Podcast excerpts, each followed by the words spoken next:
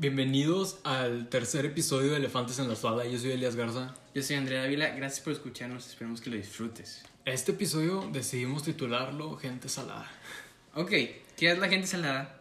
Creo que ya sabes, seguramente. Al menos la definición es una persona que, bueno, en el contexto hispano, quién sabe en todo el mundo, en, en, el contexto hispano y americano, en, yo creo que en toda América, Sí.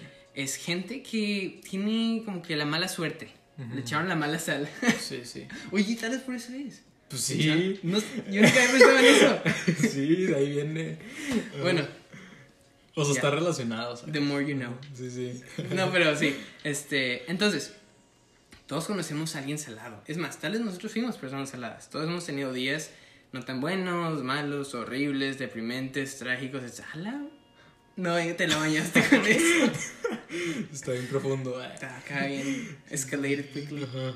Bueno, y nuestra manera de reaccionar está directamente relacionada, relacionada a la identidad que tenemos ya formada en nuestras propias vidas. Wow. Así es.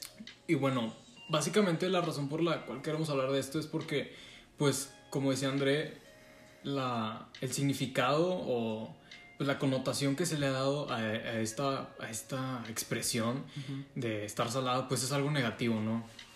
Es algo que pues nadie desea. Pero la Biblia explícitamente nos ofrece un contexto distinto, incluso opuesto, y, y sobre todo constructivo acerca de la sal. Y bueno, ¿qué entonces qué es ser sal? Esto no lo vamos a decir nosotros, lo va a decir la Biblia. Eh, esto viene en Mateo 5, 13.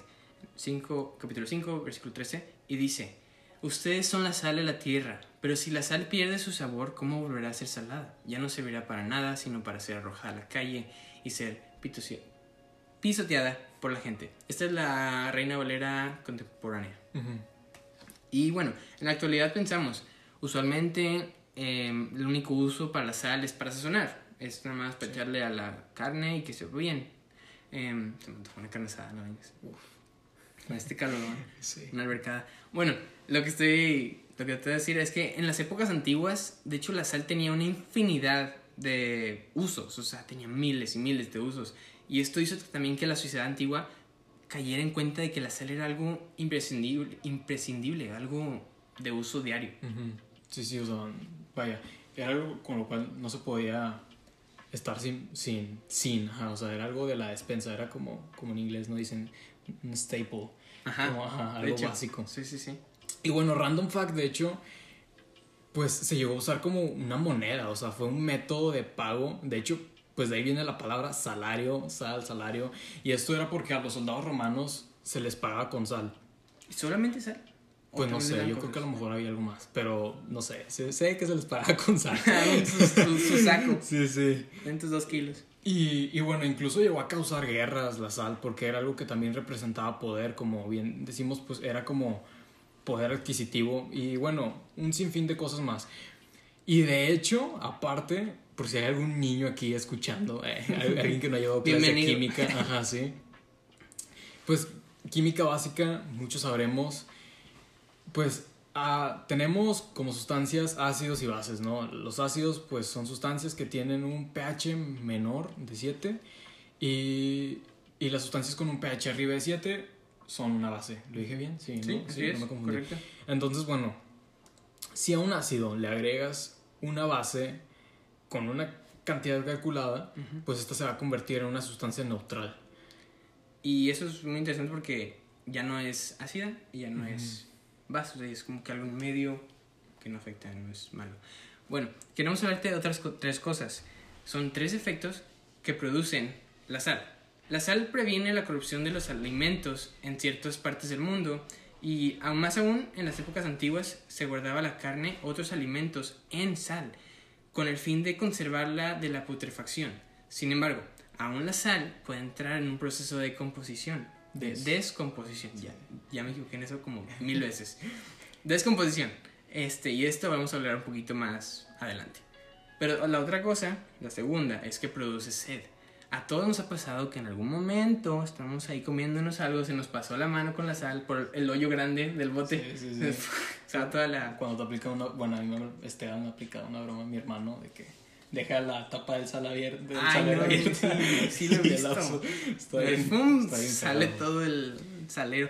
Bueno, lo que pasa es que estás comiendo unos cacahuates japoneses, ¿sí? Ujú. Dale, dándole, dándole, dándole. Y a la media hora estás acá deshidratado casi, casi. Los, los dedos hinchados, ¿no? Sí, ¿Sí te ha sí. pasado? Que manes Sí, de que tienes acá los dedos hinchados por tanta sal que has ingerido.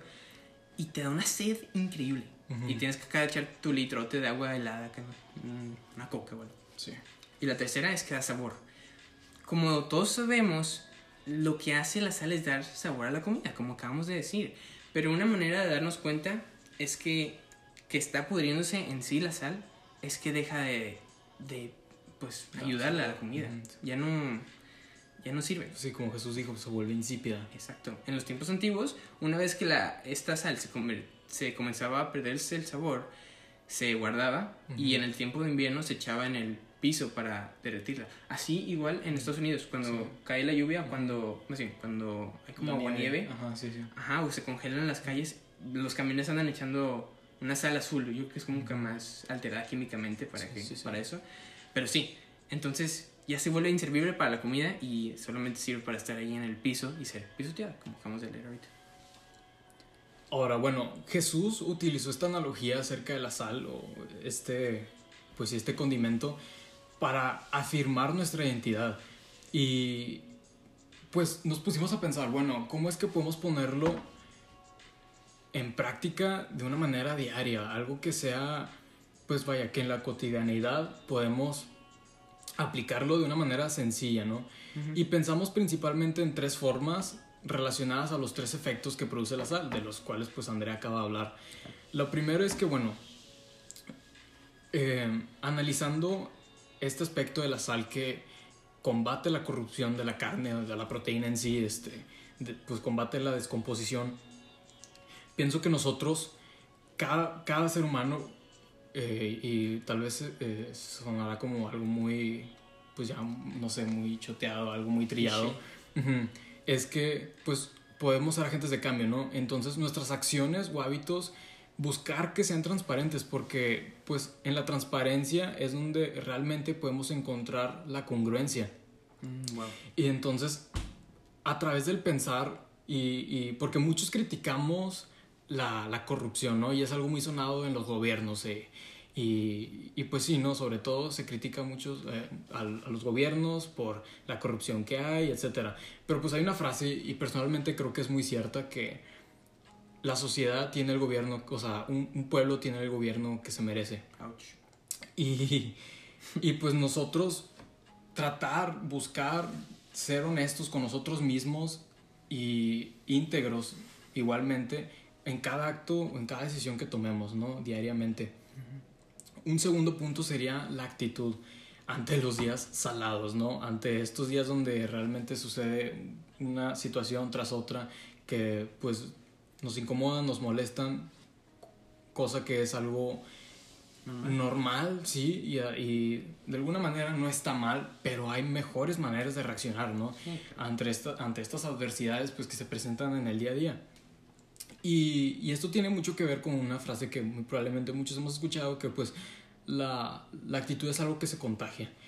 Entonces, que nuestra actitud ante las adversidades sea sabia, sea prudente, que pensemos de una manera fría y parafraseando esto, pues diríamos que llevemos una vida que provoque sed a otros, de, de afrontar las, las adversidades de una manera pues no ordinaria y, y sobre todo buscar la, o sea, estas formas de afrontar las adversidades de la mano de Jesús, que sobre todo es, es, es en, sus, es, es en sus enseñanzas. Bien. Perdón. Se me lengua la traba. Sí, sí. Donde podemos encontrar las maneras más eficientes, ¿no? Para todas estas situaciones, estos días salados. Y por último, y, y es algo muy que me llamó mucho la atención, eh, pues es el sazón, pero me llama mucho la atención porque Pablo en una carta que escribe específicamente a los colosenses nos dice que nuestras conversaciones deben ser sazonadas con sal, condimentadas con sal. Y está muy interesante esto porque, bueno, yo nunca había escuchado de alguien que diga en sí que una conversación debe ser condimentada con sal, creo que es algo muy raro.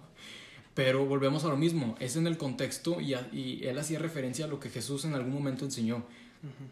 Que nuestras palabras, que nuestras pláticas sean agradables, que sean sabias, que, que tengamos conversaciones con propósito, no que precisamente destruyan la vida de otros o la nuestra, porque de hecho incluso Jesús decía que lo que contamina el hombre es lo que sale de su boca, o sea, es lo que dice, no precisamente lo que otros pueden decir de nosotros. Muchas veces nuestras propias conversaciones destruyen nuestra alma. Y, y esto podemos también, vaya, la manera, e, esto es para poder responder a cada persona de la mejor manera y esto también se logra siendo empáticos, siendo empáticos con nuestras pláticas, eh, quitarnos todo orgullo de encima, ¿no? Y esta parte viene bastante, pues casi casi literal, que en Proverbios es el... Ah, ¿Qué capítulo era? Era capítulo 15, capítulo 15, versículo 1 y 2. Y se los voy a leer, déjame encontrarlo aquí en corto y... aquí está, perfecto.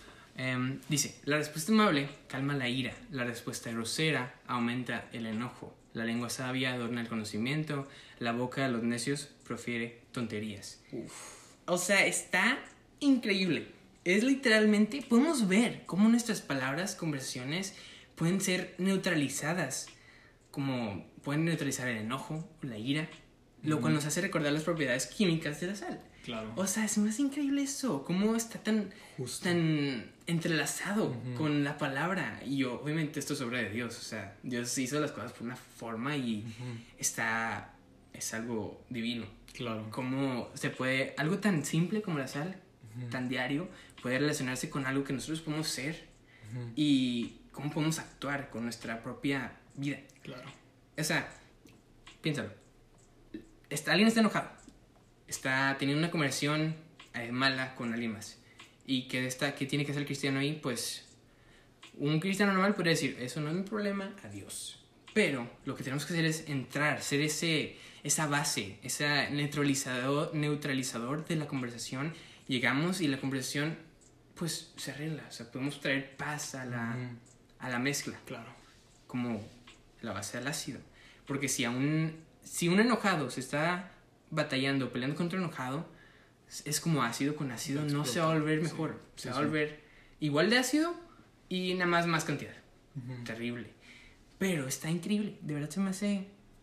Es como con las pequeñas cosas que uno pasa por así nada más vistas que están tan hechas perfectamente. Pueden traer tanto significado a la vida. Ajá.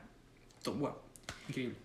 En sí, pues bueno, ya para cerrar un poco, pues sí, aterrizar esto, esperemos que pueda servir de algo en tu día a día y estamos buscando eso, ¿no? Y que Jesús pues sazone tu hoy, tu presente y pues sí, básicamente. así es, es que es simple. Échale sal, sazona tus conversaciones, tu vida diaria, tu despertar, tu anochecer, tus conversaciones con tu familia, todas cosas. Pensamientos. Exacto, tus pensamientos. Sé el neutralizador, más bien, sé la base de lo que podría hacerse claro. mal. Claro. Nos vemos.